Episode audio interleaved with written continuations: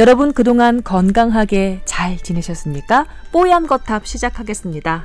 예, 여러분께서 기대하시는 그 바대로 등장인물 소개 먼저 해드리겠습니다. 조동찬 의학 전문 기자 모셨습니다. 안녕하세요. 네, 안녕하십니까? 네, 반갑습니다. 잘 오셨고요. 그리고 임채선 원장님 모셨습니다. 안녕하십니까? 네, 안녕하세요. 네, 반갑습니다. 그리고 저는 여러분의 길금 미녀, 예, 아나운서 김수원입니다. 자, 음, 시작부터 그 알리는 말씀 하고 들어가면 살짝 그럴까요? 임 원장님 어떻게 생각하세요? 저희가 여러분께 청취자 여러분께 드릴 말씀이 있거든요. 아픈 이는 빨리 뽑고 시작을 해야 됩니다. 매라도 네, 먼저 네, 맞는 게. 뭐라도 네. 예. 맛있는 건 먼저 먹고 해야죠. 예. 자, 조동찬 기자님이 알리는 말씀이 있겠습니다. 들어볼게요. 네. 어, 제가 어, 다음 주를 끝으로 그 잠시 1년 동안 뽀얀거탑을 떠나 있게 됐습니다. 그러니까 어, 일단 우리 울고 들어갈까요? 예. 근데 뭐 사실 지금! 입장에서 말씀드리면 음. 어, 이- 다, 그니까 다음 주가 마지막이라고 하지만 그 다음 주에 나타날 수도 있어요. 지금 뭐 완벽하게 진행된 일은 아니에요. 뭐 확실한 게 없지만 그래서 이제 제 주변 사람들과 회사에서도 아직 공식적으로 절차를 밟고 있진 못하지만 네, 우리 뽀얀 가족 여러분께 미리 말씀드리는 셈이 됐네요. 네. 음. 제가 어 9월 달부터 1년간 어 연수를 어 가게 가기로 결정을 했습니다. 물론 어 연수 형태도 제가 아직 확정된 게 아니라서 이 연수 형태로 갈지 아니면 다른 형태로 갈지 제가 이전에 그 얘기를 듣고 국내 연수면 와서 녹음은 하고 가라 이렇게 붙잡았는데 사실 그게 아니라면서요. 네, 그래서 다른 나라를 가게 됐습니다. 그리고 사실 그 상황이 아니면 저는 절대로 뽀얀 거탑을 그만둔 그러니까 그 중간에 하차하는 일은 하지 않을 거라고 생각했어요. 제가 제일 싫어하는 게 이제 힘들다는 이유 때문에 바쁘다는 이유 때문에 하고 있는 일이 필요함에도 불구하고 그만두는 거 저 되게 싫어하거든요. 그 저 어, 섹션 라디오를 토요일마다 어, 녹음하고 일요일날 방송하는 게 있는데 사실 아무도 별로 안 들어 안 들어주시고 왜 그래요? 그 저희 진행을 맡고 있는 정성문 아나운서가 얼마나 열과 성을 다 바쳐서 정성문 까칠 까칠 정성문에 예 맞습니다. 까칠합니다. 정성문에 뭐 이렇게 에, 맞춰가면서 어, 힘들었지만 그래도 어 그쪽에서 저한테 그만둬라 하기 전까지는 그만두지 않고 계속 해왔습니다. 그리고 뽀얀 거탑도 사실 개인적으로는 어 좀 힘에 붙일 때도 있었어요. 그 중간에 시간 맞추기. 근데 어 어, 근데 그런 것, 제가 이제 신경외과 1년 차를 넘겼을 때의 제 마음이 힘든 것 때문에 1년 차는 그만둘지, 신경외과를 그만둘지 말자. 그래서 적어도 2년 차까지는 해보고 이게 아니다라고 싶을 때 그만두자. 뭐 이런 생각이, 어, 제 이제 그 인생에 지배하는 그런 적인데, 아무튼 이번에는 제가 뽀얀 거탑을 그만두겠다는 마음이 아니라 제가 어, 못하게 되는 상황 그리고 어 제가 어쨌든 좀 더 공부를 하고 저에게도 어떤 그런 것들 더 배움의 기회가 생긴 것은 제가 원하는 방향이어서 그걸 하려다 보니 이제 본의 아니게 이제 뽀얀 거탑을 어, 어 그만둬야 되는 상황이 왔는데 그만둔다고 확실하게 말씀하지 않아 주셨으면 좋겠는 아, 예, 예. 게 그럼- 1년 동안만 예, 1년 자리를 동안만. 비우는 거잖아요. 근데 뭐냐면 이게 잘 된다면 제, 제가 제일 걱정되는 게 제가 빠지고 난 다음에 이게 청취율이 더 늘고 그렇죠. 반응이 더 좋고 그러면 의자 빼는 뭐- 거예요. 뭐 제가 돌아왔을 때 제발 그렇게 이제 뭐냐면 하트 눌러주지 마시고요. 메일 보내주지 마시고요. 그 조동찬이 빈자리가 표신하게 좀 부탁드릴게요. 네. 그 어렵다는 그 1년차, 2년차 때도 2년까지는 내가 버틴다 하면서 조 기자님, 예, 어, 그렇게 버티셨다고 했는데 지금 뽀얀 거탑 3년 차입니다, 우리가. 그지 네, 않아요? 그래요. 예, 예. 조 기자님이랑 저랑 뽀얀 거탑 3년 차예요. 그동안 우리 뽀얀 가족 여러분께서는 너무 뭐랄까요, 내성적이라고 할까. 그렇게 반응이 없어. 예, 그래서 댓글도 제일 적고 뭐 이건 뭐니 뭐 최종 의원 뭐 뭐니 볼 할 거 없이 그렇게 댓글 안에서 서로들 얘기가 많은데 뽀얀 가족 여러분께서는 그렇게 티를 안 내주시는 거죠. 그럼에도 불구하고 예, 저희 세 사람 열과 성을 다해서 열심히 진행을 벌써 3년째 해오고 있었거든요. 어 근데 어 좋게 원하는 바대로 연수를 떠나시는 거니까 잡지는 못하겠어요. 임 원장님은 소회가 어떠세요? 예, 친구 따라 강남 왔다가 강남 왔다가 갑자기 저 혼자만 여기 남고 자기는 어디로 사라지는 이 상태에 대해서 좀 하루 이틀도 아니고 1년을 네. 말이죠. 근데 저는 뽀얀거탑 가족들한테는 어떤 목적으로 어딜 가는지 얘기를 해야 되지 않을까요? 아 예. 일단 이제 아, 확실하게 결정되면 이제 이게 제가 좀 더 말씀드리기 편한데 사실 이제 세계보건기구에 지원을 했습니다. WHO 그 스위스 제네바에 본부를 두고 있는 것에 어, 지원을 했고 어, 거기서 이제 어, 한 제가 그 중간에 저, 거친 절차가 한 7개월쯤 됩니다. 어 그리고 7개월 동안 그걸 추진하면서 우리한테 입도 뻥끗 안 한 거예요, 지금? 저도 되리라고 생각하지 않았어요. 했으니까 전부 다. 아, WHTO 왜, 그러, 아, 왜, 그- 왜 그러지? WHO? 아, 지금은 제가 아직 아직 확정된 상태가 아니기 때문에 WHO의 그런 그 저희가 답답했던 이런 마음을 공개적으로 말씀드리는 상황 아니고요. 무조건 WHO는 좋다 이렇게 말씀드릴 수밖에 없는 상황이고 나중에 만약 제가 돼서 뭐 이렇게 된다면 이 국제기구의 방만함, 더딤 이런 것에 대해서는 말씀드리겠습니다. 그러니까 네. 영어로 들으신 분은 없을 테니까 제가 나중에 이제 지금은 뭐 그런 말씀을 드릴 수는 없 지만 네, 지금 벌써 다 하셨어요. 못 들은 척 해주세요. 뭐 소문 내시면 안 됩니다. 네. 어, 그, 그 부분입니다. 그래서, 어, 그니까 지금 많이 왔다고 생각했는데 아직 100%가 아니라서 말씀드리기가 되게 상황. 예. 말씀드리기가 왜냐면 좀 제가 속한 우리 회사에도 아직 공식적으로 이렇게 됐다, 이렇게 됐다 이게 아니라 어디까지 와 있다, 90 몇 퍼센트까지 와 있다. 뭐, 근데 될 거는 같다. 뭐 이 정도 상태니까요. 그 보통 기자들이 어, 연수를 가게 되면 사실 뭐 워싱턴 특파원 뭐 이렇게 가서 잠깐 쉬면서 외국 분위기도 보고 외국 그 방송국의 뭐 이런 것들도 보고 오는 게 연수죠. 네, 특파원은 일하러 가는 거고 연수는 그렇죠. 이제 공부하러, 공부하러 가는 가는 건데. 거예요. 예. 어. 근데 보통은 이제 그런 형태로 가는데 희한하게 이 WHO를 본인이 지원을 했어요. 음. 이걸 연수나 뭐 특파원 형태나 가서 그런 쪽에서 일을 하고 오겠다라고 지원을 했는데 어, 좀 특이하잖아요, 사실은. 방송국 내에서. 그래요. 이거를 방송국이 허락해 줬다는 거는 좋은 의미라고 생각이 드는 거죠. 아, 가서 그만한 가치가 있겠다. SBS 타이틀을 들고 가서 WHO에서 보건 의료 기구의 전 세계의 트렌드를 보고 오는 것도 의미가 있겠다고 사실 판단한 음. 일이라고 생각이 듭니다.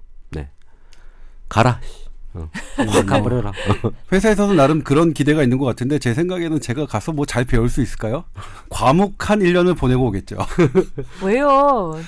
뭐 처음으로 아, 언어 그러니까 수- 소통 전혀 문제 없고 뭐. 상당한 문제가 있죠. 그게 사실 제 걱정되는 게. 뭐냐면 아 내가 그렇게 영어가 짧은 놈이 우리 말이 안 되는 사람들과 일을 이 나이에 하, 과연 그게 내가 그러니까 요즘에서 드는 생각 정말 내가 이게 가는 게 맞느냐라는 생각이 들긴 하지만 그래도 처음에 마음이 뭐 그랬으니까 이게 조금 더 그쪽을 한번 보고 싶다는 마음이었는데 막상 가서 보니까 아, 별거 없다 그리고 사실 언어 때문에 아무것도 못 하겠더라 이렇게 결과가 나올 수 있겠죠. 그러- 그러면 이제 제가 소중하게 생각한 1년이 어, 실패라는 뭐 적이라 어, 할 수도 있는데 양적으로는 실패일지 모르지만 과정 자체는 과정 자체는 어쨌든 순수한 마음으로 했고 그렇기 때문에 과정에 조금 의미를 부여해서 힘들더라도 1년 좀 잘 버티고 올까 지금 생각 중입니다. 네, 너무 거물이 돼서 오지는 않았으면 좋겠어요. 거리감 느껴질 것 같아.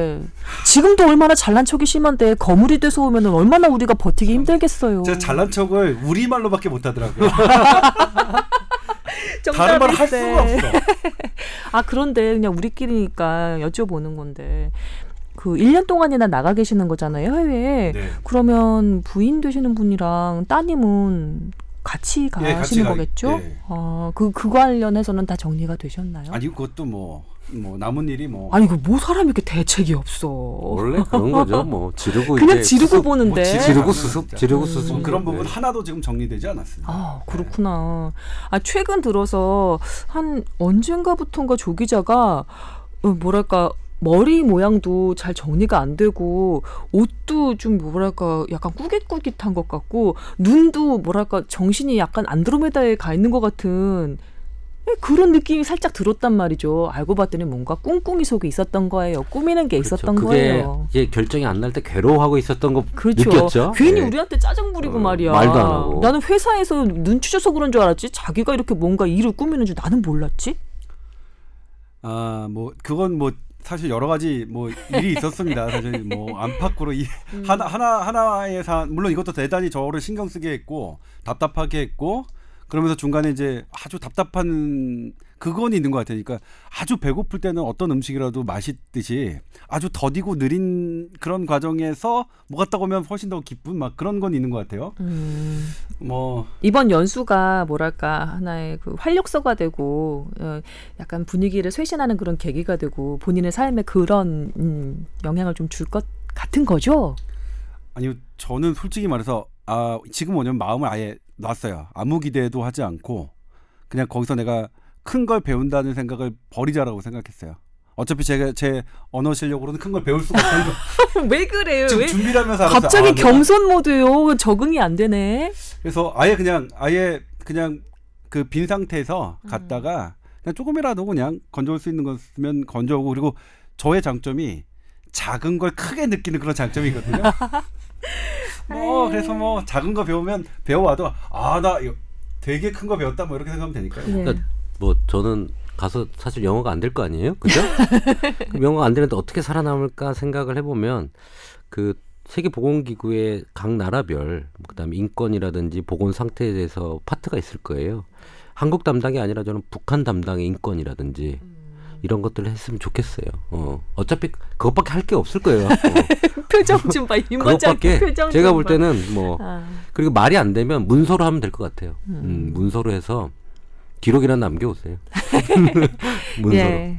음, 떠나는 사람 잡진 않습니다. 네. 예. 등 두드려 주면서 박수 쳐 드리고 싶네요.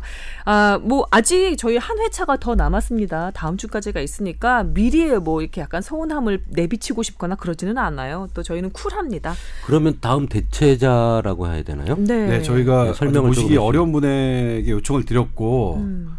어 사실 이걸 진작부터 좀 준비를 하고 있었어요. 근데 막 어, 그래도 우리가 어 뽀얀거탑의 명성에 맞는 분을 해야 되잖아요. 그래서 저희가 아, 다음 다음 회차에 어 오시기로 했습니다. 네.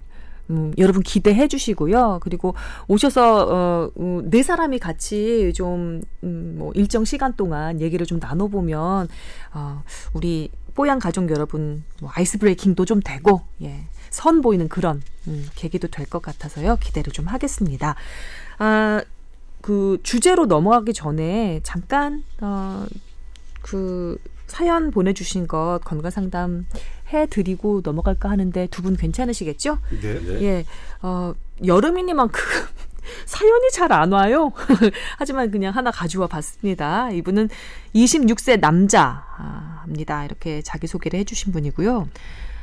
읽어볼게요. 요즘 얼굴에 피부 트러블이 생겨서 걱정입니다. 원래는 제가 남잔데도 예, 피부 좋다는 얘기 꽤 들었고요. 어, 여드름, 뾰루지 이런 건 사춘기 이후로 거의 나지 않은 예, 아마도 배곡 같은 피부를 자랑하신 남성분이신가 봅니다. 그런데 요즘 인중 근처나 이마에 여드름, 뾰루지가 슬금슬금 납니다. 제가 생각한 원인은 뭐 여름이라 땀이 많이 나서 혹은 뭐 면도를 어, 거의 많이 일해서 어, 담배를 끊어서 뭐 이 정도인데 어, 두 분 생각은 어떠신가요? 그리고 얼굴뿐 아니라 팔뚝이나 등에도 뾰루지 같이 여드름 비슷한 게 나잖아요. 그 원인은 무엇이고 또 어떻게 치료하고 조, 관리하면 좋을지도 말씀해 주십시오. 적어 주셨습니다.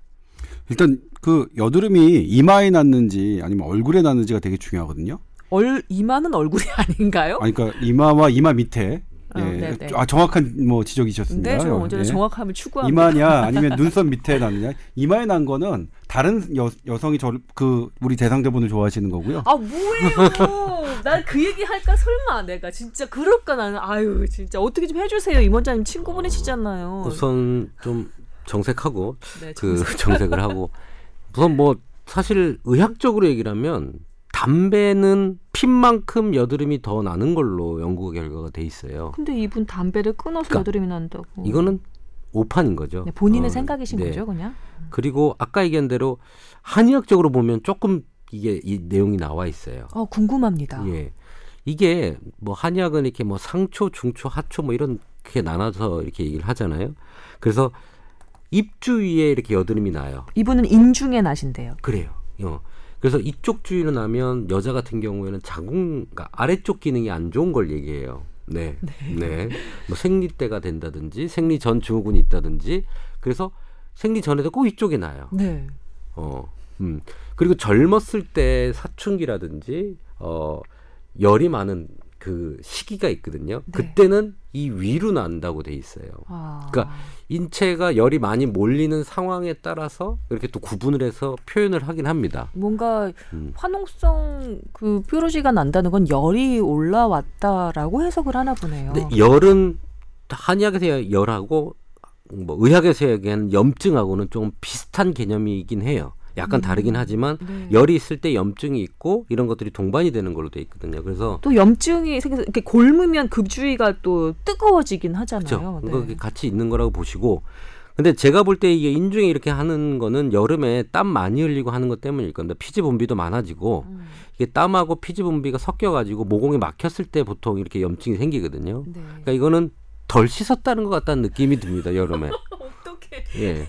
네. 자주 씻고 음. 여름에 땀을 흘렸으면 사실은 우리 화, 화장실 잘 돼 있잖아요. 음. 가서 세수 한 번 더 하고 음. 어, 피지가 좀 많이 나왔다 싶으면 지성 피부라고 하면 좀 음, 비누나 이런 걸로 해서 좀 깨끗이 얼굴을 좀 씻었으면 음. 남자들 잘 안 씻잖아요.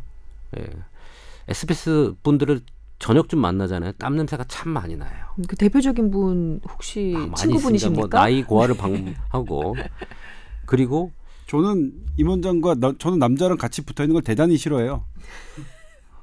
뭐 저는 임원장과 절대 같은 옆에 밀착하게 앉지 않습니다. 그래도 저기 눈에 보이는 건 보이는 거잖아요.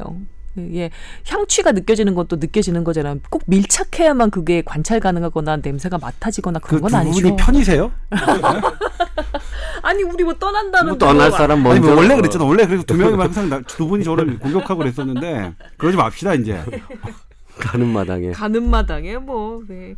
밀고 나가 보죠. 뭐 네, 이분의 질문이 하나 더 있습니다. 얼굴뿐 아니라 뭐 팔뚝이나 등에도 뾰루지나 여드름이 나는 경우가 있는데 원인 그리고 처치 방법 궁금하다고 하셨네요.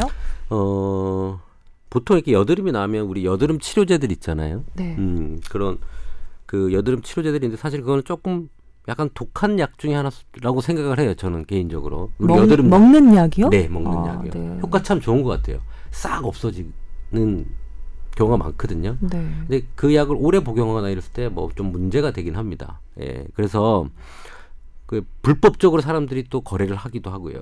그 약은 여드름 약. 어, 예. 여드름약 얼핏 기억나기로 네. 뭐 임신 가능성이 있습니까? 뭐 이렇게 물어봤던 네, 것. 같기도 그- 한데요. 네. 가이드라인에 돼 있어요. 임신 어떻게 되죠? 그게 한 달인가? 지금 열심히 두 분께서 이름이 기억이 안 나요. 네, 검색 그- 중이세요. 네. 그래서 그 여드름 약 같은 경우에는 뭐 장기 복용이라든지 여러 가지 사이드가 많기 때문에 음. 어 그런 걸 복용을 불법적으로 하는 분들도 많고 한데 음. 이제 그런 걸로 안 낫는 경우도 있거든요. 네. 그리고 얼굴뿐만 아니라 등 쪽에 이렇게 막 같이 일어나는 사람들이 있어요. 음. 음. 뭐 그런 사람들 같은 경우에는 그런 어 여러 가지 피부과 치료를 좀 받아보다가 이제 한의원으로 오긴 하는데 네. 또 한의원에서 볼 때는 이렇게 표현합니다. 상열이 채였다라고 얘기를 하거든요. 그러니까 어. 위쪽에 열이 많이 자꾸 생긴다는 거죠. 그래서 그 열을 꺼트리는 약들이 있어요. 음. 음, 그래서 그렇게 치료하는 여드름 전문 한의원들도 꽤 있거든요. 음. 네, 그래서 이런 부분들에서 보면 이거 뭐 등하고 팔뚝이 이렇게 다 나는 걸 봐서는 지금 뭐 원인적으로 어뭐 우라가 치밀어서 전체적으로 위쪽에 열이 채였다든지 네. 아니면 더워서 열이 자꾸 올라가는 상황 외부 활동을 많이 하는 사람일 수도 있고요. 음. 어. 그래서 우선은 예, 아까 얘기한 대로 우선 세안이라든지 세척에 음. 어, 포커스를 더 보시고 그래서 안 되면 병원 약, 그 여드름 약을 한번 먹어 보시고 어, 그래도 안 되면 아까 상열을 꺼트리는 약을 검색해 보면 열 꺼트리는 그런 제재들이 꽤 많이 있어요. 질문 하나만 네. 드릴게요. 이분 같은 경우는 사춘기 다 지나셨고요. 20대 이제 후반으로 접어드시는 남성분이신데요. 가끔 보면 성인 여드름 거의 난치병 수준으로 고민하는 분들 많습니다. 그런데 광고나 이런 걸 보면 어, 여드름 치료를 해준다면서 한의원에서 광고하는 경우도 꽤 많이 봤거든요. 그러니까 이 그런 케이스죠. 그러니까 병원 약을 먹는데 부작용이 생겨서 더 이상 못 먹거나 치료했는데 효과가 없는 사람들을 음. 아까 얘기한 상열을 꺼트리는 재료들이 있어요. 음. 어, 국화 같은 것도 있고요. 네. 음, 그 열을 꺼트리는 어 제재, 제재들이 있어요. 뭐 치자라든지 황금이라든지 복용하는 약으로 네, 치료를 황금이라든지? 뭐 여러 가지 열을 꺼트리 위에 올라간 열을 꺼트리는 옛날에 항생제 비슷하게 사용했던 열병에 사용했던 약제들이거든요. 음. 그런 약제들을 섞어서 열을 꺼트리는 약으로 씁니다. 아. 예.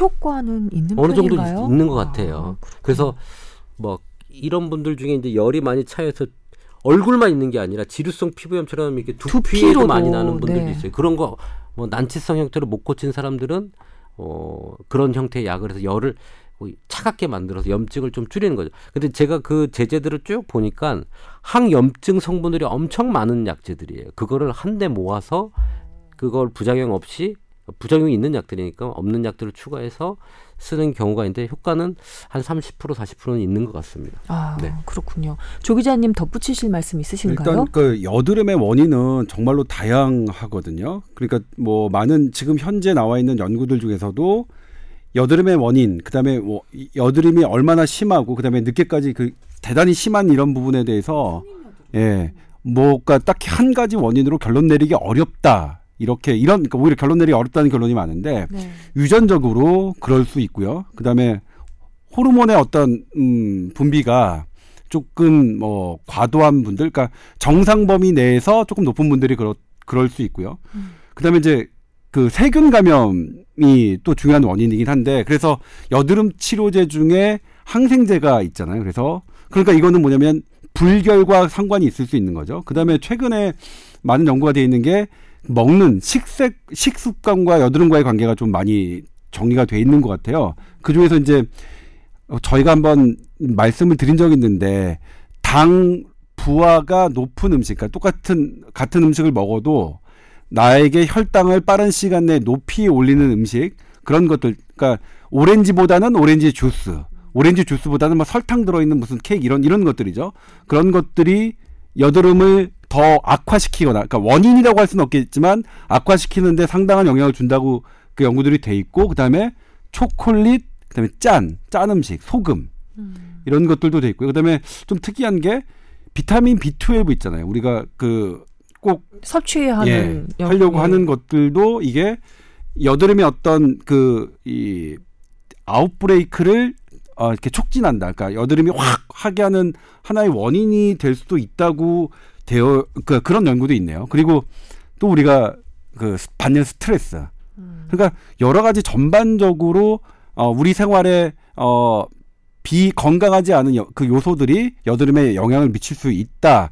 이렇게 돼 있는 거고. 그다음에 아까 지금 제가 확실하게 말씀 못 드렸는데 여드름 치료에 있잖아요. 대표적으로 쓰이는 게 그 비타민 A, retinoid라고 하는 것들은 그 임신부에게 금기가 돼 있습니다. 정확하게 이제 말씀드리면 임신 그러니까 이분은 남성이니까 별 상관이 없겠죠. 여성분들은 임신을 하고자 함- 하신다면 한 달 전부터 그 약을 드시면 안 되고요. 그다음에 그 약을 드신 분이 드시고 계신 분이 임신을 원하 원하 하고 싶다 하면 그 약을 끊고 한 달 후에 시도하셔야 됩니다. 아, 그건 혹시 기형아 출산 위험 네, 때문인가요?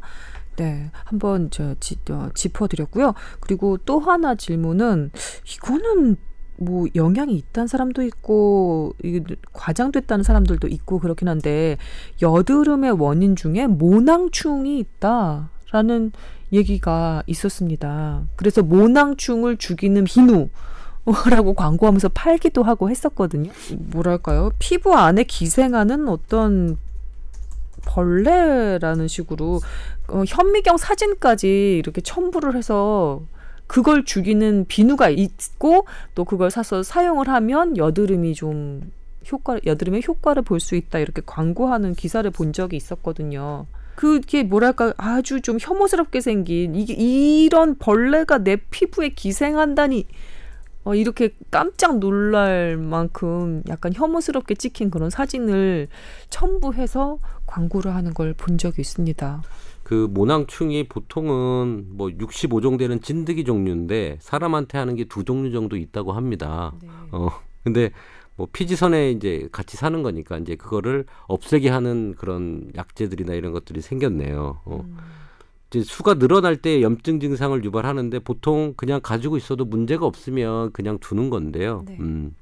뭐 이렇게 염증처럼 쫙 퍼져 나갈 때 이게 우리가 여드름처럼 하나 두 개 생기는 게 아니라 이게 전체가 어, 붉게 뭐, 어, 변하고 피부의 병변을 만드는 것 같네요. 예. 근데 뭐 이건 드문 케이스 같습니다. 근데 아마 뭐 자기가 이런 왠지 깔끔을 떠는 사람들은 한 마리도 있으면 안 될 것 같아서 약간 홍보성이 아니니까라는 음. 생각은 좀 듭니다. 네, 저는 이제 죄송합니다. 이 모낭충에 대한 준비는 저희가 못했는데 제가 그래서 제가 급하게 갑자기 생각이 나서 여쭤본 거라서요. 예, 구글 학술 검색을 해봤는데 이게 이게 모낭충이 모낭에 들어가 있어서 어떤 그, 그, 염증 그? 예, 염증 반응을 일으켜서 그래서 피부에 어떤 병변을 일으키고 뭐 그다음에 이게 그 부분이 빨개지거나 특히 눈 눈 쪽에 물린 물린 그 부분에 이렇게 붉게 되는 그런 것들이 관련이 있는데 여드름과 관련해서는 그거 단독으로 그러니까 그 모낭충 단독으로 여, 여드름을 만든다는 게 아니라 여드름을 유발하는 세균과 같이 있을 때 여드름을 더 악화시킬 수 있다는 이 연구예요. 그러니까 음. 모낭충만 제거한다. 그러니까 여- 모낭충을 가지고 여드름을 그렇게 하는 것은 그건 맞지 않, 않은 것 같아요. 왜냐하면 제가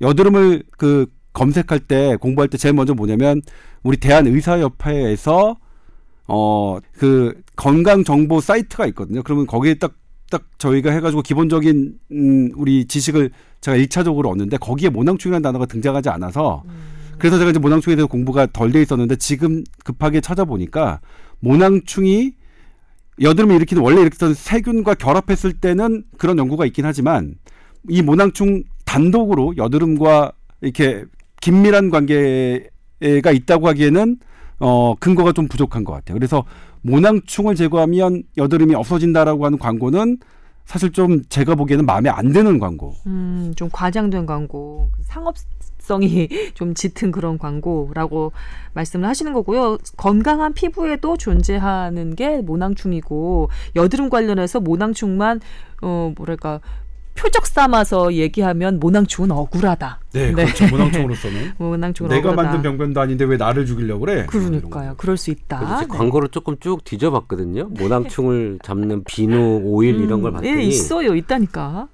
보- 거기에 들어간 천연 재료들을 보면 뭐 청대, 황연, 황백, 황금 아까 얘기했던 제가 얘기했던 그 청열 조습약이라고 하거든요 한의학에서는 어, 열을 꺼트리고 어, 습한 거를 뭐 말리 말리는 약. 근데 그런 좀 항염증제가 많은 성분들을 천연으로 넣어서 뭐 해서 모낭충을 잡는다라고 돼 있네요. 근데 이거는 제가 볼 때는 약간 과장이다. 뭐 과장 과장 느낌이 좀 듭니다. 네, 예. 알겠습니다. 두 분의 의견은 나름대로 공통적이네요. 아, 뭐 여름에 음 피부 관리 이게 뭐랄까 저 선크림도 발라야 하고 땀도 좀 많이 나고 그래서 피부 트러블 나는 분들 꽤 있으실 것 같습니다. 아, 이번 얘기가 그런 분들에게 좀 아, 도움이 됐으면 하는 바람이네요. 그 일생 일상생활 하다 보면 얼굴이 간질간질한 느낌 있을 때 있잖아요. 네. 그게 혹시 모낭충일까요?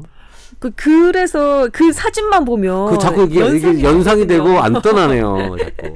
예, 제가 괜히 말씀을 드린 모양입니다. 하지만 아, 근데 뭐 이제 틀림없이 뭐냐면 분들이 뭐 계실 혹한 게것 같아서. 뭐냐면 하게 되는데요. 이런 네. 게 이제 사실 뉴스 아이템 우리 yellow 뉴스에 되게 좋은 아이템이에요. 일단 그러니까, 사진만 봐도 사람들이 예 아우 혐오스럽거든요. 그러니까 공포심을 유- 유발하는 것은 상당히 좋은 사람들이 이제 보고 공포 영화 보면 보는 게 이제 무섭지만 이게 뭐 이렇게 보잖아요. 그런 것처럼 공포를 일으키는 뉴스 소재는 되게 좋아서 뉴스 소재로 딱 삼고 나중에 하지만 크게 뭐 이런 식으로 막 적당히 딱 하면 좋을 것 같다는 생각도 드네요. 한국을 떠나기 전에 모낭충 한번 기사로 달아보시겠습니까?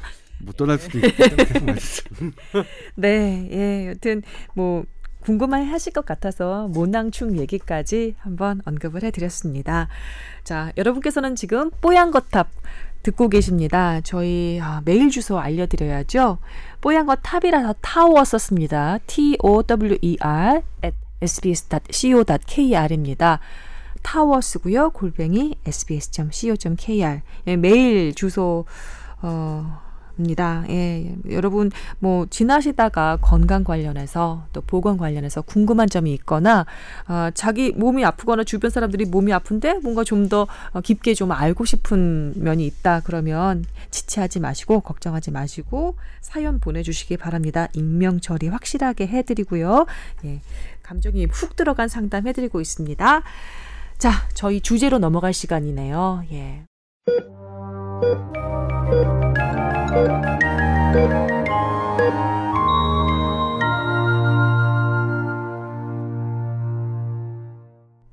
오늘의 주제는 음, 호스피스 관련한 얘기네요. 조동찬 기자가 발제해 주시겠습니다.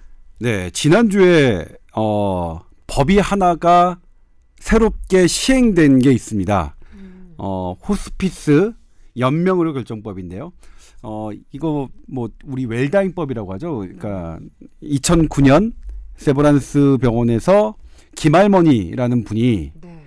어, 그 분이 이제 어쨌든 의료 어떤 문제가 있어서 인공호흡기와 이런 연명 대단 예, 연명 치료기를 필요한 상황인데 보호자가 가족 가족이 그걸 떼달라 했고 병원 측에 병원 측은 그걸 뗄 수 있는 상황이 아니다 그래서 결국 대법원까지 갔죠. 네. 대법원이 어, 가족의 편을 들어줬습니다. 그러니까 환자는 환자의 상태는 회복 가능하지 않고 환자가 평소에 무의미한 연명 연명 치료 치료를 그러니까 거부했고 아, 무의미한 연명 치료는 사실 좀 어렵습니다. 그러니까 연명 치료, 그러니까 어회 연명 어 그러니까 의, 무의미한 공격적인 치료를 원하지 않았다는 것이 어 확인이 되므로 세브란스 병원은 김할머니에 대한 인공호흡기와 여러 공격적인 치료를 중단해라. 이렇게 해서 이제 어 그 당시에 이제 존엄사법, 뭐 웰다잉법 이렇게 해가지고 이제 어 계속 이 얘기가 이어졌는데 그 사건 이후로 어 관련 단체, 그러니까 학계, 종교계, 그다음에 윤리계에서 계속 머리를 맞대고 법을 만들었고요. 그리고 그게 드디어 이제 8월 지난 8월 4일부터 시행이 됐는데 네. 이법 시행과 뭐 계기로 이 법이 시행되는 걸 계기로 한번 호스피스 법에 대해서 그리고 호스피스 어, 그러니까 존엄한 죽음 웰다잉에 대해서 한 번쯤 어 짚고 넘어가는 게 어떨까 싶어서 어 화두를 어 던져봤습니다. 네. 아, 다시 한번 그 정식 명칭을 말씀드리면요. 어, 8월 4일부터 시행된 겁니다. 호스피스 완화 의료 및 임종 과정에 있는 환자의 연명 의료 결정에 관한 법률. 줄여서 연명 의료 결정법. 예. 정말 어렵습니다. 예, 제목이 어려워서 도저히 외울 수 있을 것 같지는 않아요. 여튼 정식 명칭은 이렇습니다. 아, 관련해서 글쎄, 그러니까 우리가 항상 왜 메멘토 모리 이러잖아요. 죽음에 대해서 생각하라 이런 얘기 있잖아요. 아, 죽는 순간 존엄하고 싶지 않은 인간이 있을까요? 그 어떤 순간보다 존엄하고 싶은 순간이 바로 죽음을 맞이하는 순간일 것 같거든요. 그런데 어 뭐 병원에 뭐 지인이 입원해서 가보면 이렇게 보면은 이렇게 무슨 호스 파이프를 주렁주렁 매달고 아주 글쎄요 거의 죽음의 문턱쯤에 있는 것처럼 보이는 분이 어, 주변에 아무도 없이 혼자서 어두컴컴한 병실에서 이렇게 호스를 주렁주렁 몰고 연명 치료를 받으면서 에, 있는 경우를 보면 아, 난 그- 그게 개인적인 의견입니다. 난 저러고 싶지 않다. 아, 사랑하는 사람들에게 둘러싸여서 마지막 말을 전하고 깔끔하고 존엄하게 생을 마치고 싶다라는 생각 들었었거든요. 그런 생각을 한 사람이 아마 저만은 아닐 겁니다. 그리고 관련해서 한창 그 뉴스에 많이 나왔던 그 김할머니 연명 치료 중단 논란 관련해서도 여러 가지 비슷한 생각을 하게 만들지 않았었나 예, 그런 기억이 또 나네요.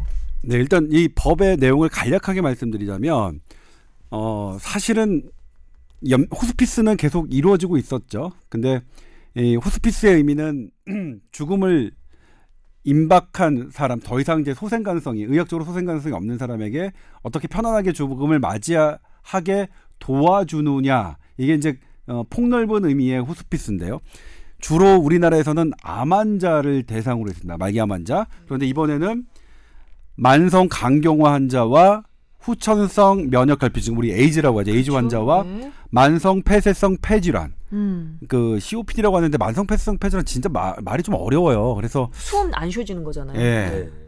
그러니까 이거 지난번에 호흡기 내과학에서 한번 만성 기도 질환 이렇게 그 들고 나왔는데 그렇게 명칭을 좀 바꾸는 게 어떨까 싶기도 한데 아무튼 그렇게 질환이 조금 암에서 세 가지 질환으로 확대됐습니다. 그래서 그런 환자들도 호스피스 진료를 선택할 수 있게 됐죠. 음.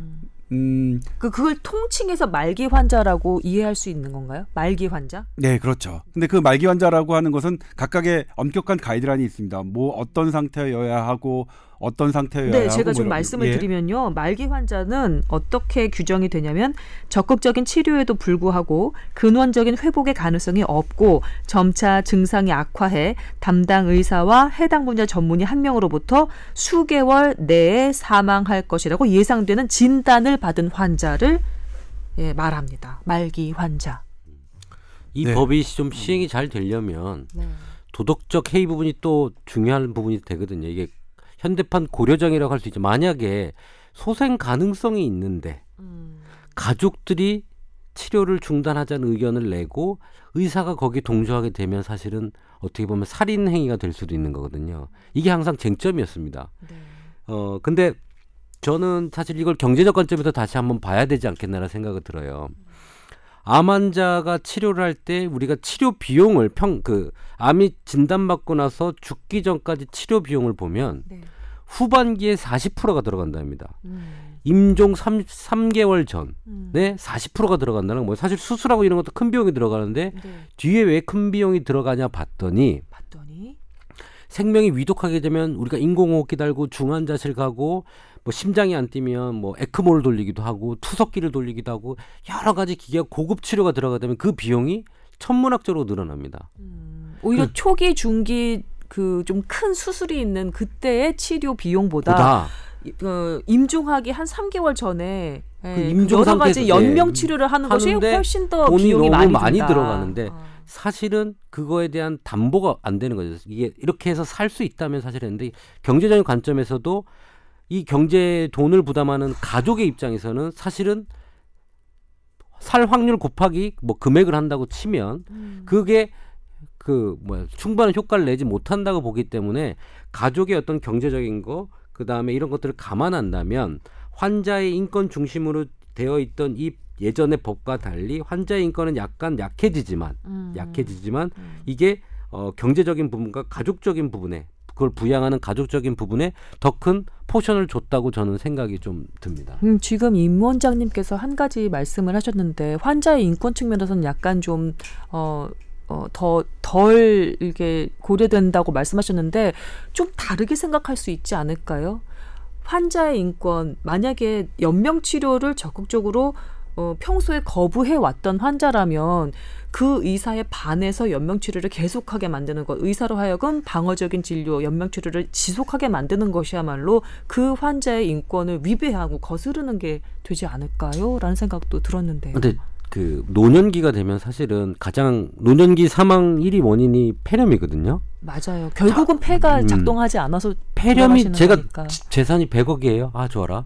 100억인데 나이가 상상만 70인데 잠깐 폐렴이 왔어. 호흡이 안 되고 해서 중환자실에 들어가서 호흡기를 달았어.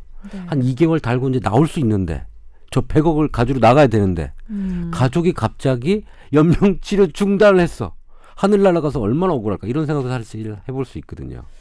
그러니까 이 시점이 아까 얘기했는데 그래서 우선은 암이라든지 말기 암으로 정했을 거예요. 이제 폐렴 이런 건 안, 안 넣지를 않았고 네. 그러니까 이런 것들이 점점 확대될 수도 있거든요. 어떤 음. 경제적인 논리, 그 가족의 부양 이런 것들 때문에 확대될 수는 있, 있지만 그런 질병에 따라서 이게 호스피스라고 판단이 된다면 지금 이걸 가능하게 한 법이 만들어졌고 저는 이 법을 찬성합니다. 어, 네, 이 이제 상당히 좀 어려운 얘기라서 실례를 들면서 이제 얘기하는 게 편할 것 같은데. 네, 네, 네, 맞습니다. 자, 이 방금 임 원장이 짚은 게 맞아. 이, 이 법이 왜 탄생했느냐 보면 그 동안의 죽음의 과정이 공급자 중심, 병원 중심, 의사 중심으로 죽음이 이루어졌습니다. 국내에서는. 그러니까 환자가 태어나고 싶어도 태어날 수 없었죠. 의사가 안 된다고 하면 죽어야 태어날 수 있었는데 그러지 말자. 어?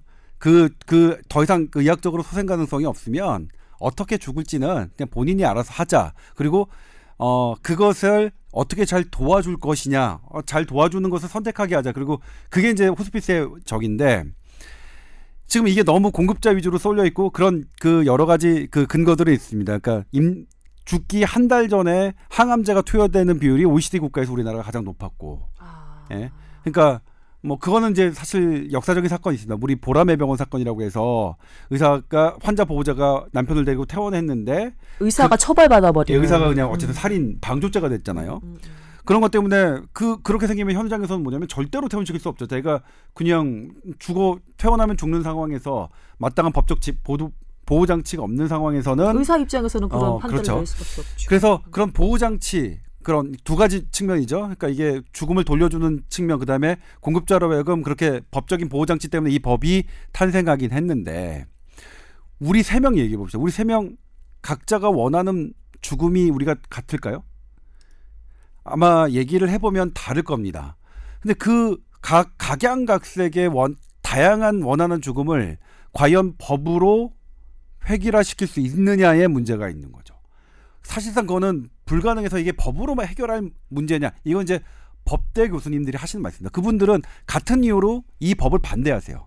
이건 법으로 규제할 수 있는 겁니다. 왜냐하면 이거는 우리가 우리가 죽음을 우리의 방식대로 선택하겠다는 건데 왜 이걸 법으로 획일화시킬 수 있냐? 그러니까 부- 법을 그러니까 이거를 우리에게 돌려주겠다는 건데 왜 법으로 이렇게 하려고 하느냐는 문제가 있고 또 하나 있어요. 저희 이제 저희 아버지가 2000, 2011년에 돌아가셨고 그 당시에 이제 우리 임원장하고 저하고 아주 긴밀하게 어, 얘기를 했었는데 저희 아버지가 호스피스 병동에 있었단 말이에요. 호스피스 병동에 들어가는 거의 조건은 CPR을 하지 않는다. 그리고 중환자실 그다음에 이- 인공호흡기를 하지 않는다라는 게 있습니다.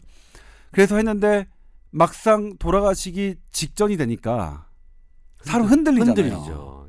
흔들려요. 달아야 되는 게 아니에요. 이거 인공호흡기 달고 저도 흔들리고 아버지가. 저도 흔들리고 임원장은 그러니까 임원장은 저한테 야 지금이라도 그냥 그거 호스피스 병동 떠나고 음, 그냥 중환자실로 가서 일단 인공호흡기 달고 보자 음. 이렇게 되는 거예요. 그러니까 근데 그 마음이 나쁜 것이냐 하는 것도 있고요.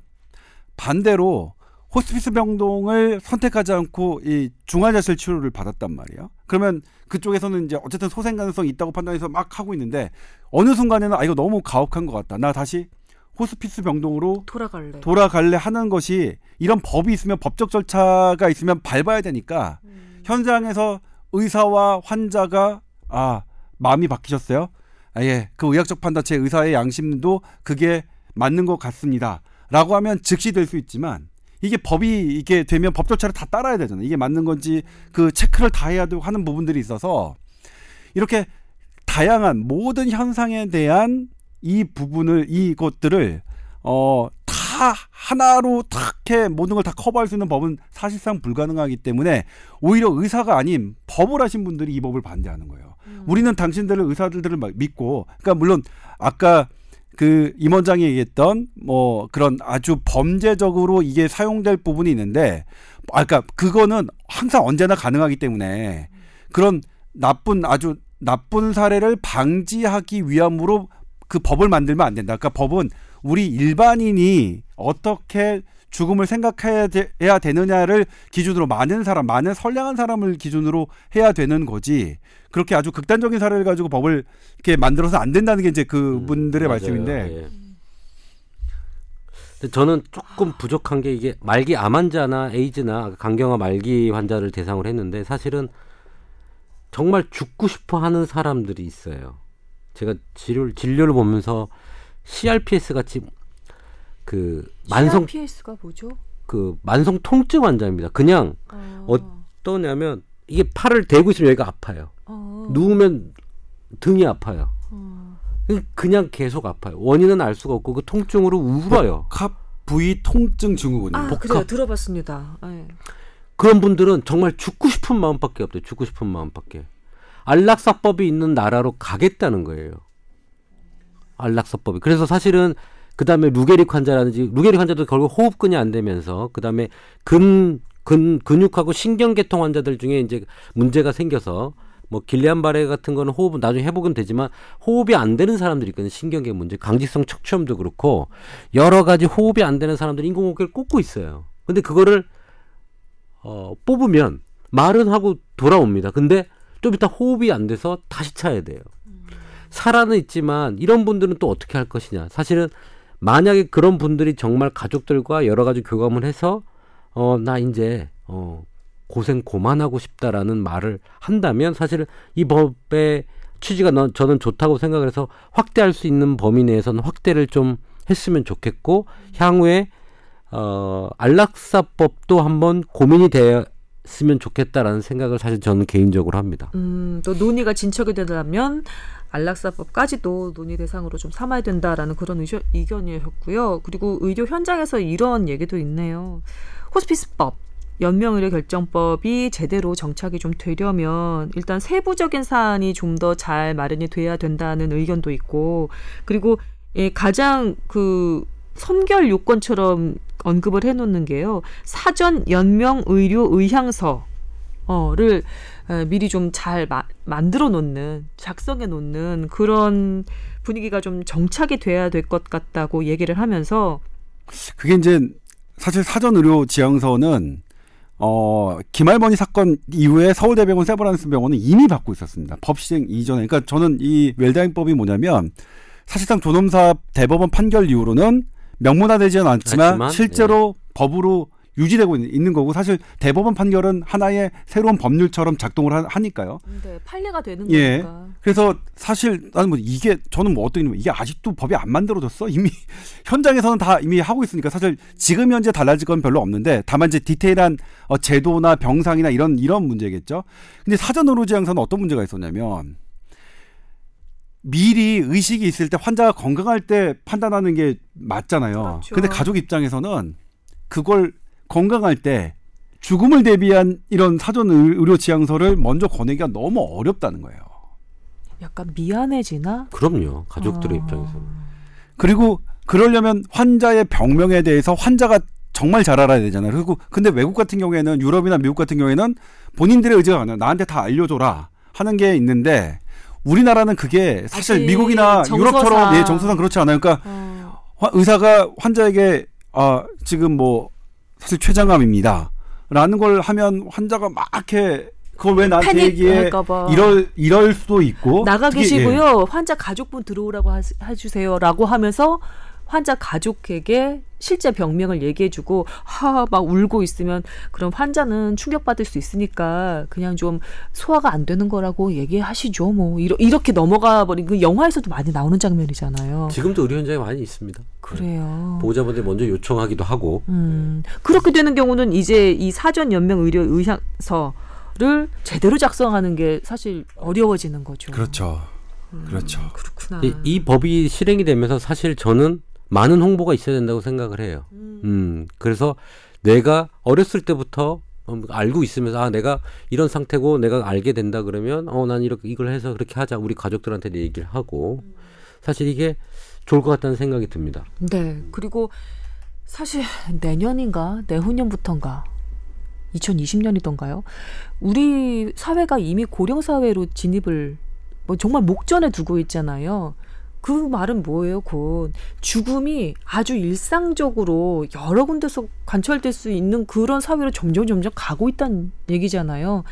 이 웨일다잉, 존엄한 죽음에 대해서 왜 우리 사람들 그런 것 같아요. 그냥 일상생활을 사는 사람들이 죽음이라는 소재 자체를 꺼내서 진지하게 생각을 해보는 것 자체를 좀 피하는 그런 분위기가 살짝 있는 것 같아요. 그런데 지금이야말로 정말로 이렇게 고령, 그러니까 초고령화 사회가 오기 전에 웰 다잉, 존엄한 죽음에 대해서 사회적인 합의를 좀 이렇게 도출을 해놓는 게 중요하거든. 그 선결 요건이 바로 이, 음, 저, 그 연명의료 결정법에 대한 여러 가지 뭐 홍보나 그다음에 뭐 그런 것들이 아닐까라는 생각이 좀 드네요. 근데 네. 그것도 이제 사실 상당한 논쟁거리인데 특히 연명의료 같은 경우는 예, 연명의료 같은 경우에도. 식사를 연명의료 지금 식사 같은 경우에 들어가 있는데 사람마다 다 다를 거란 말이에요. 그러니까 저는 제가 막 그러니까 저희 신경외과 의사들은 그래요. 내가 맨 그러니까 이 의식 단계가 어 첫 번째 막 이렇게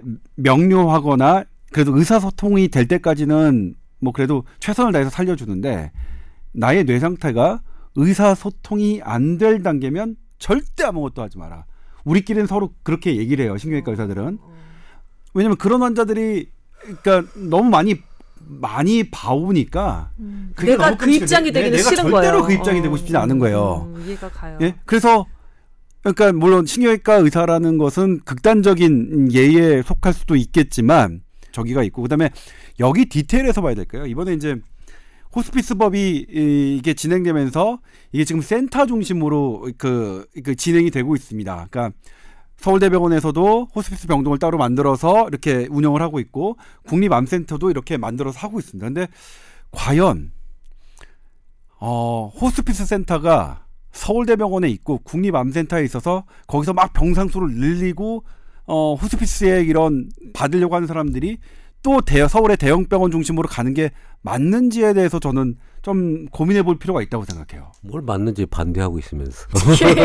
반대하고 표정으로 있으면서. 벌써 다 읽히는데. 아니 근데 이렇게 얘기하면 이제 완화 의료 완화 의학과에 계신 분들 교수님들은 저를 되게 싫어하세요. 그 말하면 이제 근데 냉정하게 보면 이 호스피스가 꼭 활성화되고 있는 어, 음. 캐나다, 영국, 뭐 타이완 사례가 있는데 거기 우리는 지금 현재 가, 이게 이제 가정형 가정에서 이렇게 죽음을 맞이하면서 그걸 도와주는 그 시스템을 가정형이라고 하고요. 일반 병동에서 죽음을 맞이하시는데 그걸 그 호스피스 완화 의료팀이 자문하는 형태 이걸 자문형이라고 하는데 우리 지금 현재 가정형과 자문형 시범 사업 형태로 하겠다고 했지만 지금 시작은 입원형으로 돼 있습니다. 그러니까 어 호스피스라는 개념이 입원이라는 말은 입원형이라고 하는 것은 저는 충돌하는 개념이라고 생각해요. 호스피스 자체가 죽음을 돌려주겠다는 거니까 이거 자체는 가정형이 많습니다. 제가 예전에 베를린에서 돌아올 때 독일 영화를 한, 개, 한 개를 봤는데 거기서 한 아버지가 돌아가세요. 집에 가- 하니까 막 그 가족들이 다 오죠. 3일 동안 막 매우 고통스럽게 그, 그 죽음의 과정이 진행되고 거기서 어 의사가 계속 와서 이 이제 그 호스피스 치료를 하는 거죠. 그러니까 통증을 경감시키는 걸 하는데 결국 뭐냐면 아버지의 죽음으로 그 아주 소원했던 세 명의 남매가 세 남매가 3일 동안 다시 화해하는 과정을 했거든요. 그러니까 죽음이 아버지의 죽음이 아주 고통스러운 아버지의 3일이지만 집안에서 집에서 어 근데 그 3일이 나머지 가족들의 화해하는 기간이 되는 그런 영화를 봤는데 아 죽음이 원래는 우리의 대한민국에서 우리 선조들의 죽음은 병원이 생기기 전에 죽음은 어떤 어떤 것이었을까라는 걸 저는 다시 한번 생각해 봤었어요. 그러니까 분명히 죽음이라는 게 그 축제라는 소설이 있잖아요. 축제가 사실 적인데 연극도 있었고. 예. 그게 소설을 원작으로 한 거죠. 그러니까 사람이 죽은 게 축제가 되는 모든 사람이 모이는 어, 그런 건데 사실은 상당히 역설적인 표현이긴 한데 이게 호스피스라는 개념은 원래 그런 개념을 갖고 있다. 돌려줘야 되는 건데 입원형은 나는 아, 이 선생님들도 들으시면 되게 저한테 짜증내시겠지만 맞지 않다. 그리고 제가 조사를 해보니 캐나다, 영국, 영국 같은 경우에는 가정형이 입원형보다 세 배 넘어요. 예? 그래서 그런 쪽으로 우리가 어쨌든 더 돌려주는 쪽으로 차관을 해야 되지 않느냐라는 말씀을 좀 개인적으로 드리고 싶네요. 그렇게 될 겁니다. 저도 사실 어떻게 죽고 싶냐라고 했을 때 어, 제가 하나 마을로 만들고 싶고 천국의 마을 이렇게 하나 해서 3개월 뭐 남은 사람, 6개월 남은 사람 다 모여요. 그래서 같이 돌봐주는 거예요, 사실은. 아픈 사람들끼리. 어. 사실 죽음을 앞에 두고 같이 슬퍼질 사람이 많이 없거든요. 장례식장에 오는 그런 개념 말고 옆에서 같이 돌봐주고 조금 생이 더 남은 사람이 조금 더 돌, 돌봐주고 같이 슬퍼해주고 그런 형태의 입원형이 아닌 그냥 가정형, 마을형, 단위형 같은 구조가 있었으면 좋겠어요. 네. 조금 전에 조 기자께서 가정, 그러니까 죽음을 집으로 돌려주라, 돌려준다는 의미에서라도 가정 호스피스가 사실은 더 의미에 맞다라고 지적을 하셨는데요. 그 독일 영화에서는 아버지가 아, 며칠 만에 돌아가시지만 가정 호스피스 그래 맞지. 아, 우리 부모님 집으로 모시자 해서 모시고 왔는데 수개월 동안 음, 목숨이 이렇게 게, 게, 있으신 거예요. 어느 면으로는 다행이지만 가족의 입장에서는 이게 또 다른 문제가 될 수도 있거든요. 우리나라 같은 경우 태어나는 것을 거의 이제 병원 같은 시설에서 태어납니다. 어쩔 수 없는 그냥 현상이 됐어요. 죽음도 어 뭐랄까요?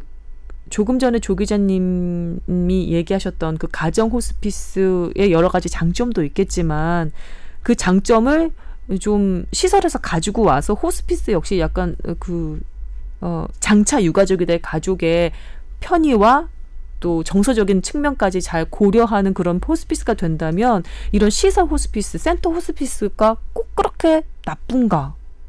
라는 생각도 드네요. 아, 저는 뭐냐면 사실 우리나라 국민들이 그 가정에서 돌아가시는 것을 얼마나 원하느냐에 대한 근본적인 전반적인 조사가 안 돼 있어서 그 지금 김성훈 선배가 지적하신 그 포인트는 되게 중요한 거라고 생각해요. 그러니까 제가 이제 뭐 예, 저는 개인적으로 이렇게 생각합니다만 많은 국민들이 원하지 않은 것일 수 있는데 근데 제가 이제 어, 어 말씀드리 그러니까 좀 조금 아쉬운 게 과연 서울대병원이 이 센터를 가져가는 게 맞고 국립암센터가 이 센터를 가져가는 게 맞느냐는 그건 저도 거예요. 반대예요. 왜냐하면 너무 집에서 멀 수 있어. 그러니까, 그러니까 가뜩이나 몰리는 병원에서 호스피스까지도 그러니까 물론 그건 있습니다. 하나의 교육으로서 이 호스피스 센터를 잘 운영하는 그런 그런 모델로서 그리고 그 모델에서 그 운영하면서 얻었던 많은 그런 교훈들을 다른 의료기관에 전달하는 의미로서 소규모로 운영하는 것에는 절대로 찬성합니다만 이것이 대형 병원 위주로 또 호스피스 병동을 점점 늘려가면서 이것으로 경쟁하고 많은 사람들이 호스피스 병동을 예약하기 위해서 서울대병원, 서울성모병원 지금 그렇게 벌려가지고 그러니까 서울성모병원이 호스피스 예약하려면 한 달 정도 기다려야 돼요 평균. 저희 그 아버지 때 미리 그랬습니다. 보고 예. 있으니까 아까 그 말씀을 하신 거였고. 그러면 어떻게 되냐 이게 사실 근처 병원으로 가야 되거든요. 우리 집에서 요양병원 왔다 갔다 예, 할수 있을 예. 정도로. 네. 근처 병원으로 가서 근처 병원에서 내 집 근처의 병원 병원에서 이런 이런 호스피스 엔진이 부착돼야 이게 그러니까 그러면 선택할 수 있겠죠. 가정에서 하느냐 아니면 적에서 하느냐. 그러면 지금 이 호스피스 병동이 이렇게 대형 병원 중심으로 커진다면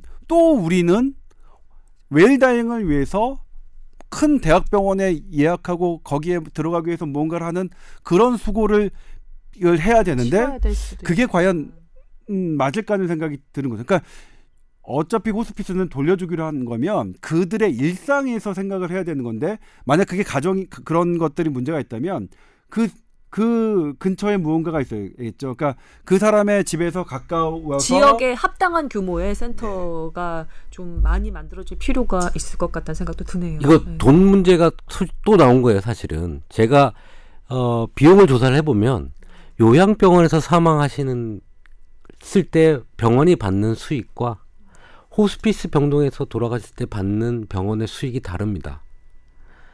호스피스를 시행하는 병원은 여러 가지로 수가를 더 받게끔 돼 있거든요. 제가 볼 때는 그런 정책적 어떤 메리트 때문에 확장을 하는 방향도 있다고 저는 확신을 하거든요. 어, 진짜 그렇다면 그 수익 부분이라면 사실 병원에 대형 병원에 몰리는 쏠리는 현상은 저는 반대를 하고요. 아까 얘기한 대로 지방 아니면 저같이 아까 얘기한 천국 마을처럼 집단 단위 형태의 어떤 편안함이 됐으면 좋겠어요. 사실 옛날에는 집에서 태어나도 집에서 죽었죠. 삶 삶과 죽음을. 근데 요즘에 병원에서 태어나서 병원에 죽는단 말을 하죠. 그거는 사실은 공급자 입장에서 그렇게 얘기하는 거예요. 사실은 제 마음은 사랑에서 시작을 해서 생명이 나는 거고 끝날 때도 사랑과 축복 속에서 사실은 돌아가시는 게 맞거든요. 그걸 해줄 수 있는 이런 조금 뭐랄까 어, 정서가 좀 들어가면 좋겠어요. 호스피스가 정서가 없다는 건 아니지만 자꾸 이렇게 보면 자꾸 이렇게 돈이 보이고 막 제도가 보이고 이래서 사실 그거란 것들이 아닌 이런 아까 마을 서로를 위안해주고 하다가 아 저쪽 옆에 집 뭐 내일 모레만 할까 우리 더 가서 잘해주자. 어 이렇게 돼서 서로 이렇게 마음이 와가 오가는 그런 게 있었으면 좋겠다는 하나 거예요. 아이디어인데요. 왜 마을 전문의 예. 그 주치 같은 개념 있잖아요. 그 우리나라에는 잘 이렇게 정착이 안 되고 있지만 뭐 다른 요 서구 유럽에서는 그 뭐 주치 개념의 그 의사가 일차 진료를 이렇게 맡아서 한다고 저번에 조 기자께서도 그러셨잖아요. 그런 것처럼 내 평소의 건강을 잘 알고 나와 함께 나이 들어간 어떤 지역의 병원이 있어서 그 병원에서 함께 어, 그 호스피스 병동도 가지고 있으면 어떨까라는 생각이 들어요. 전혀 그러니까 나를 모르던 그런 의료진한테 맨 마지막에 내 그 여러 가지 그 수가가 있는 그런 걸 맡기는 것보다 내 마지막을 내가 믿고 신뢰하던 의료진에게 어, 마지막 순간까지 좀 의탁하고 싶은 그런 마음도 있지 않을까요? 저, 저는 이제 개인적으로 예. 뭐 그랬으면 아이디어예요. 좋겠고요. 그냥 그랬으면 아이디어예요. 좋겠고요. 저는 그러니까 병원이라는 자동차가 있다면 호스피스는 별도의 자동차를 만들어야 만드는 개념이 아니라 병원이라는 자동차에 부착해야 되는 저는 엔진이라고 생각해요. 별도의 시스템. 그러니까 병원과 분리해서 만들어야 되는 하나의 또 다른 자동차가 아니라 전 이거는 엔진이지 새롭게 만드는 게- 어 해서는 안 된다고 저는 개인적으로 생각하거든요. 그리고 사실 음 현장에서는 이게 호스피스 대상자냐 아니면 계속 치료해야 되는 대상자가 감별하기가 쉽지 않고 사실 순간적으로 왔다 갔다 하는 경우가 되게 많거든요. 그래서 이런 것들은 실시간으로 이루어져야 되는 거고 사실 제가 많은 민원을 받았지만 받, 받은 것 중에 제 아픈 사연이 뭐냐면 호스피스를 다 결, 결정을 했어요. 근데 호스피스 병원에 대기하다가 그냥 돌아가셨어요. 한 일주일 정도. 그러니까 이런 현상이 현상들을 해결하려는 무언가의 정책이었으면 좋겠다는 마음 때문에 그런 겁니다. 물론 이분들 되게 잘하시는 지금 뭐 암센터 서울대병원 그다음에 서울 성모병원에 계신 분들은 대단히 잘하시고 그 수고하시고 그렇기 때문에 그런 분들을 이제 막 이렇게 싫은 소리 한다는 거 저로서도 되게 어 되게 껄끄러운 일이긴 하지만 이게 좀 더 이 호스피스 관련한 그 연명 의료 어, 결정법 시행되고 난 다음에 어, 나아갈 바는 사실 우리 모두 알고 있는 것 같아요. 그러니까 어, 이 법이 어, 현장에서 어, 좀 더 정교하고 세밀하게 잘 케이스에 맞도록 적용이 되려면 세부 판단 기준을 잘 풍성하게 마련을 해서 어, 가이드라인이 좀 음, 현장에 맞는 가이드라인이 잘 만들어져야 될 것 같고 그리고 무엇보다 어, 홍보가 좀 잘 돼야겠네요. 그 소록도 모델은 저는 좀 새로 봤어요. 사실 정책 판단하면서 소록도가 도대체 어떤 거에 대한지 사실은 모르시잖아요, 여러분들. 너무 옛날 일이기도 예. 하고. 근데 지금 소록도가 운영되는 건 보면 그 환자들과 일반 사람들과 공무원들이 한 공동체로서 서로 도와주면서 살아가요. 음, 같이 미술관도 만들었다가 일도 했다가 집도 고쳤다가 그분들은 병이 있지만 그런 부분들을 같이 계속 고- 하면서 서로의 정을 쌓아가고 있더라, 있더라고요. 그 이런 형태로 연명의료 하는 분들도 조금 일찍 나와서 이런 걸 하- 같이 하는 건좀 좋지 않을까라는 생각이 또 듭니다. 저는. 네. 어, 오늘 그 발제한 주제가 어, 웃으면서 말씀드리기가 좀 힘든 그런 주제였어요. 죽음에 대한 얘기, 호스피스에 대한 얘기이다 보니까 여러분께서도 이런저런 생각을 하게 되셨을 것 같습니다. 마지막으로 한마디씩 임 원장님 또 조 기자님 남기시고 우리 마무리해야 될 시간이 다가왔네요. 저는 이제 뭐냐면 죽음의 문제는 누구나 전문가다라고 생각을 해요. 내 죽음에 대해서는. 그래서 이건 의료계든 법률계든 아니면 종교계든 그들의 저기로 일방적으로 끌고 나갈 수 있는 문제는 아니라고 생각합니다. 죽음은. 누구나 죽기 때문에. 그리고 내 죽음은 내가 선택할 수 있다는 것 때문에. 그래서 이 법이 시행에 일단은 여러 가지 현상의 문제를 해결하고자 이 법이 만들어졌기 때문에 기본적으로 이 법을 만들고 유지하고 하셨던 분들에게는 박수를 보내드리고요. 그리고 이 법이 지난주에 시행되게 했던 것 정말 축하드리는데 하지만 그럼에도 불구하고 이 법을 좀 열어놨으면 좋겠어요. 여러 다양성들이 반영되고 그런 현장에서의 그런 급박한 의료적 환경들이 어 조금 어 유연하게 작동할 수 있도록 어 계속해서 좀 긴 시간을 두고 정교화하셔야죠. 그렇게 했으면 하는 게 제 개인적인 바람이에요. 예, 임 원장님 마지막 한마디 남겨주시죠. 음, 저도 확장성과 그 다음에 노인 인구 증가에 따른 죽는 방식과 안락함, 느낌, 사랑 이런 것들이 좀 더 준비가 돼야 될 것 같아요. 저 외국의 좋은 사례들을 많이 봤기 때문에 저도 그렇게 죽고 싶거든요. 네. 음, 죽고 싶냐? 그렇게 죽고 싶냐? 네, 그렇게 죽고 싶습니다. 네.